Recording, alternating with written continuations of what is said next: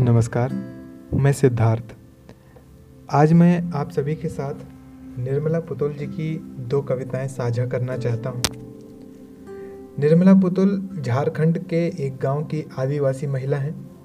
कविता लेखन के साथ साथ पिछले पंद्रह वर्षों से भी अधिक समय से निर्मला शिक्षा, सामाजिक विकास और मानवाधिकार के कार्यों में सक्रिय हैं। आदिवासी महिलाओं के उत्थान के लिए बात करती इनकी कविताएँ समाज की सच्चाई के बेहद करीब महसूस होती हैं। तो शुरू करता हूँ इनकी पहली कविता। क्या हूँ मैं तुम्हारे लिए? क्या हूँ मैं तुम्हारे लिए? एक तकिया कि कहीं से थका मादा आया और सिर टिका दिया। कोई खूंटी कि ऊब, उदासी, थकान से भरी कमीज उतार कर टांग दी।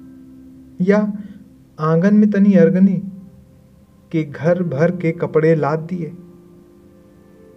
कोई घर कि सुबह निकला, शाम लौट आया। कोई डायरी कि जब चाहा, कुछ न कुछ लिख दिया। खामोश खड़ी दीवार कि जब जहाँ चाहा, कील ठोक दी। कोई गेंद कि जब तब जैसे चाहा उछाल दी।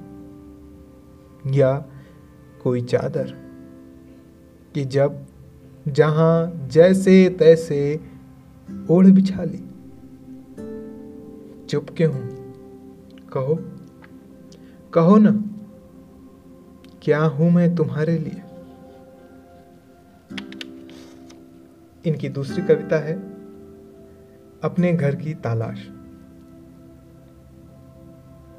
अंदर समेटे पूरा का पूरा घर। मैं बिखरी हूँ पूरे घर में। पर ये घर मेरा नहीं। बरामदे पर खेलते बच्चे मेरे हैं। घर के बाहर लगी नेम प्लेट मेरे पति की है। मैं धरती नहीं, पूरी धरती होती है मेरे अंदर। पर ये नहीं होती मेरे लिए। कहीं कोई घर नहीं होता मेरा। बल्कि मैं होती हूँ स्वयं एक घर, जहाँ रहते हैं लोग निर्लिप्त, गर्भ से लेकर बिस्तर तक के बीच कई कई रूपों में।